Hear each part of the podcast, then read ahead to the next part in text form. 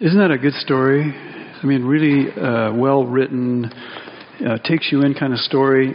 A good story will always draw you in, and you will want to be maybe one of the characters you, you identify with. You invest in them. You get really disappointed when they when things don't go well their way. And uh, this story, uh, it, it's like that. So uh, Patty and I, wa- we've watched a lot of movies. Um, we find I find them interesting, and um, or at least some movies.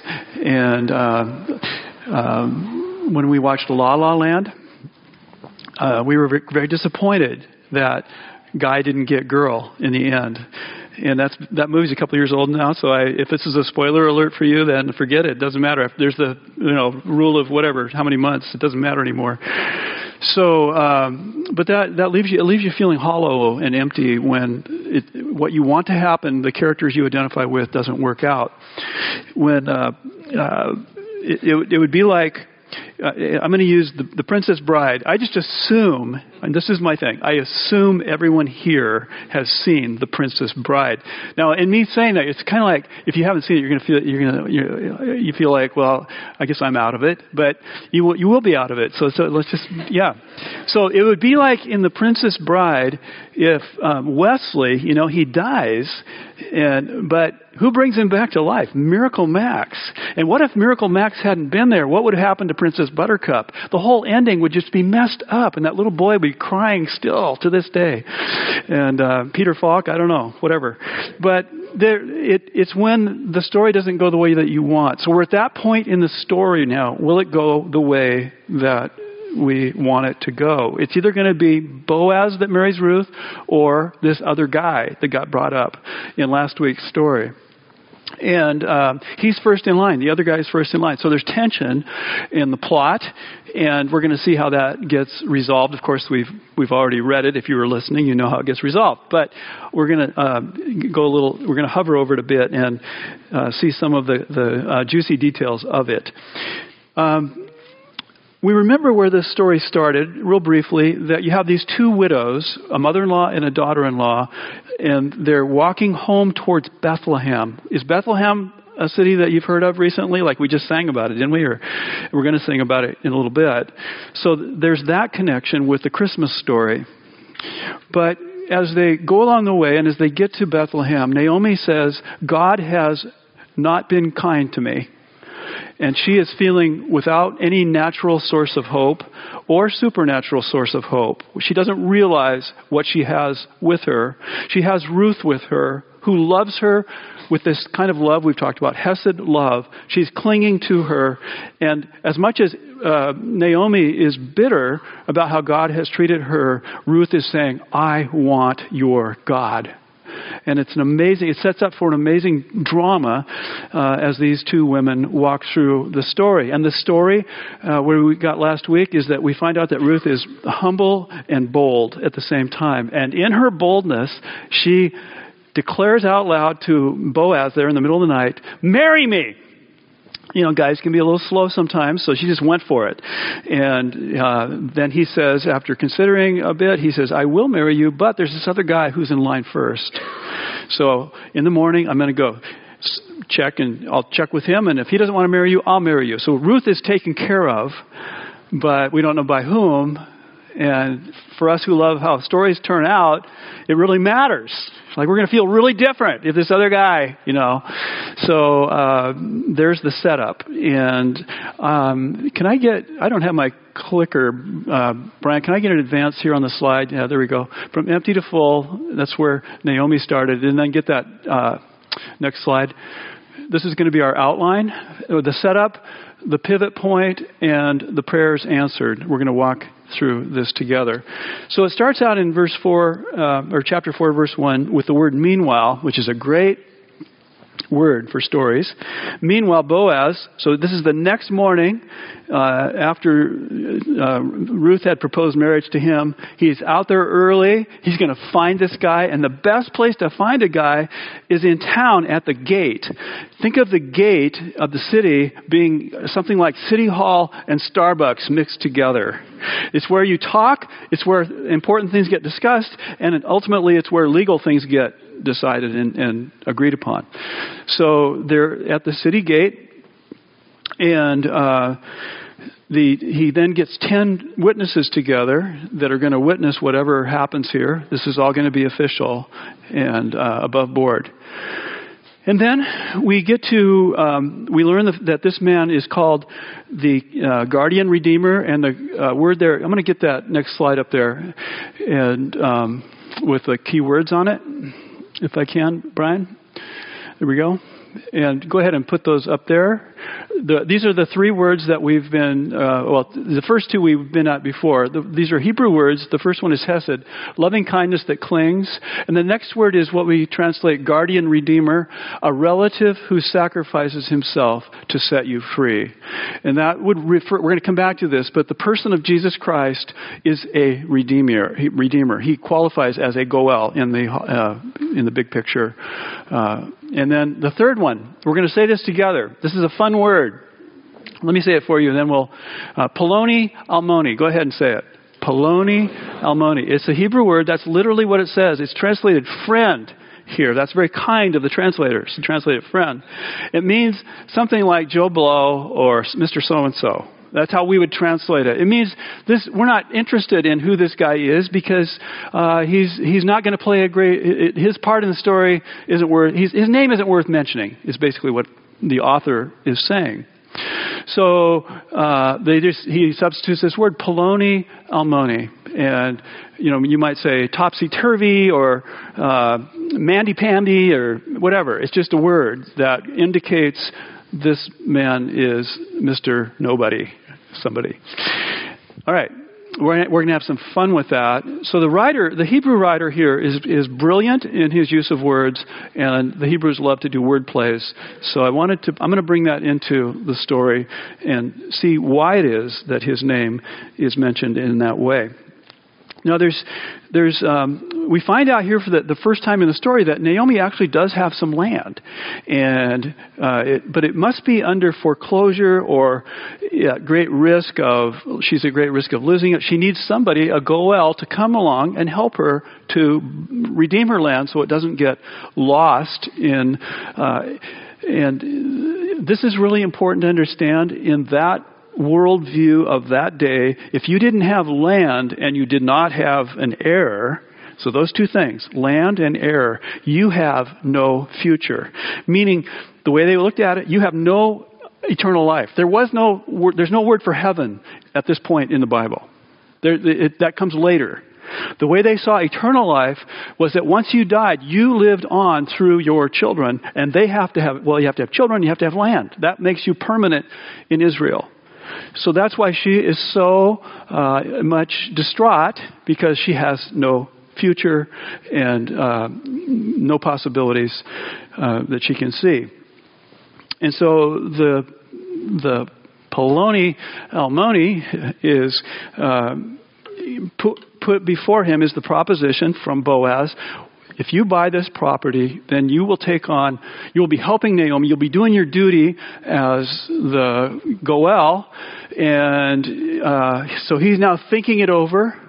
And let's just imagine what he's thinking. He's thinking, well, he, uh, maybe he's uh, using his enlightened self interest and he's doing a cost benefit analysis. That is what we do. Uh, the, we, we determine if something has more cost or more benefit. And he's thinking, well, I'm going to have to support Naomi, so has an extra mouth to feed.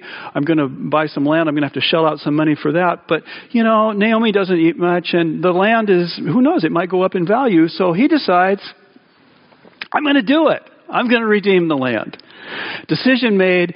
And you, as the audience, how do you feel? You're supposed to feel really bad right now, folks.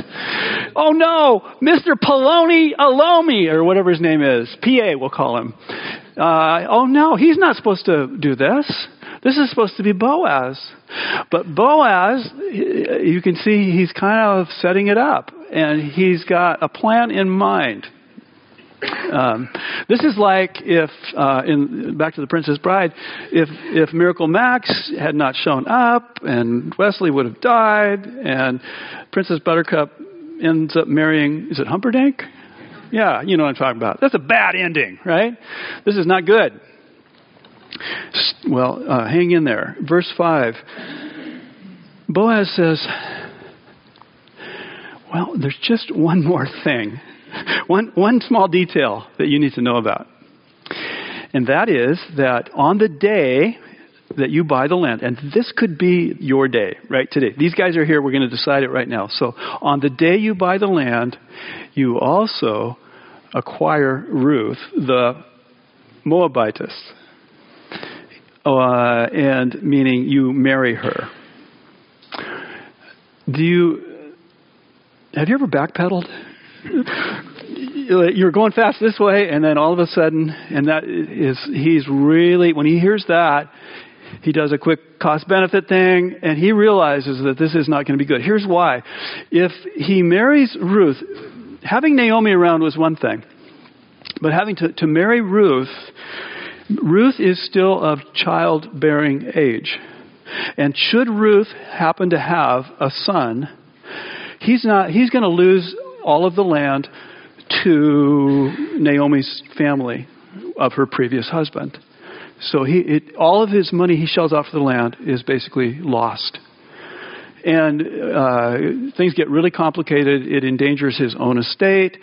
And if you, we don't know, but it could really get complicated if he happens to be married and he goes home that day and says, "Guess what, honey? I bought I bought some land, but I also married another woman and along the way. You know, I had to. You know, and what's she going to say? We don't know what we don't know any of those background details. But at any rate, his life gets really complicated, and he's not going to do uh, he's backing out. In fact, he, he says it like five different ways.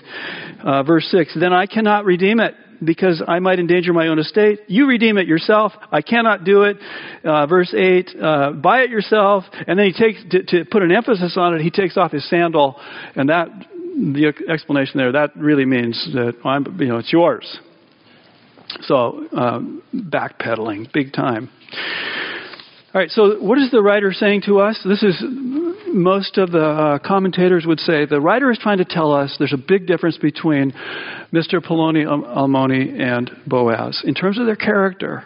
And this is for us to realize that um, this guy operated on the basis of what makes self interest, basically, and self interest. Is that a strong force in your life? like, it's really strong, isn't it? I mean, just think, we don't even question it. You do things in your self interest. Of course. But Boaz doesn't. Boaz does the right thing regardless of the cost. And what a way to talk about character. If you commit to that, find out how hard that is to do. To do the right thing regardless of the cost is at the very heart of character. And Boaz has that kind of character. He has that Hesed love that um, it's the same thing Ruth had. It cost Ruth basically her life. She could have gone back to her home and married someone and lived out her life with her home. But she chose to cling to Naomi no matter what it costs. And we find this, that's, it's tied into that word, Hesed, that we've been talking about. All right. So finally, let's look at the, how it all plays out here. Uh, the prayers get answered. And one of the things that we can say, back to the summary statements that we started with about the book of Ruth, there are no miracles in this book.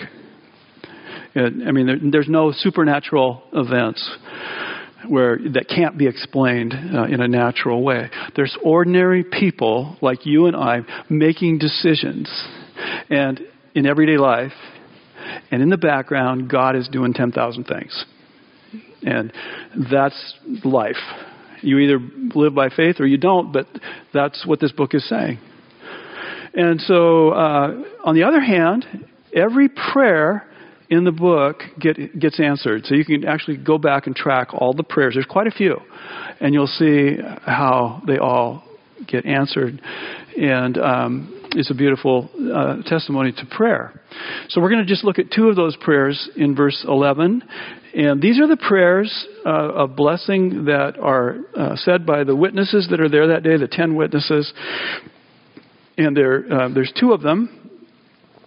And the first one has to do with fertility.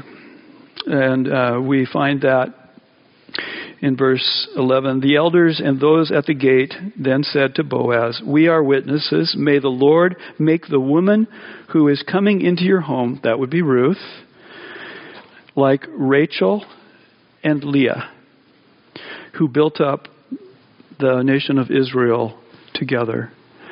So what what the prayer is is that there would be children, there would be an heir. This is for the miracle that we, you know, you, you, it's hard to see it as a miracle, but it is a miracle. In fact, it might be a miracle in the sense that it says that the Lord they, they made they made love, and the Lord uh, uh, allowed her to be conce- to conceive a child. So he may have opened her up to uh, fertility in that way. We don't. Uh, it's kind of ambiguous what it really means, but we know that Ruth was married once before and she didn't have any children there. So maybe, you know, they have they have a son, and his name is Obed.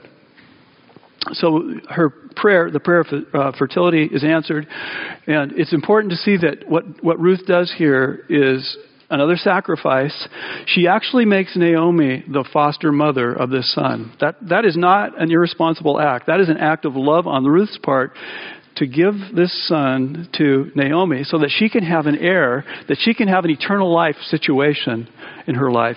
She, uh, Naomi has gone from empty to full. And we have this beautiful picture of Naomi at the end, say, with a with a, a, son on her lap, and she is looking down on him and wondering about the future for him, and with full fullness of heart. And she has these women that come to her and said. You know, Naomi, you have been so blessed. Your daughter in law, Ruth, is worth more than seven sons. Seven is the number of completeness or perfection, and that would have been the ideal for any uh, anybody that kind of like the, the prayer for any woman for fertility would be you, may you have seven sons, and Ruth is better than seven sons. She's better than perfection. That's how strong Ruth has been in Naomi's life. Beautiful picture uh, as we come to the end here. And then the second uh, blessing that is prayed for is for a prominent name. May you have standing in Ephrathah and be famous in Bethlehem. So famous uh, in at least in that part of Israel, and that prayer is also answered in a bigger way than the way it's prayed. So the story begins with these two widows. Neither of them have any. Nobody knows who they are.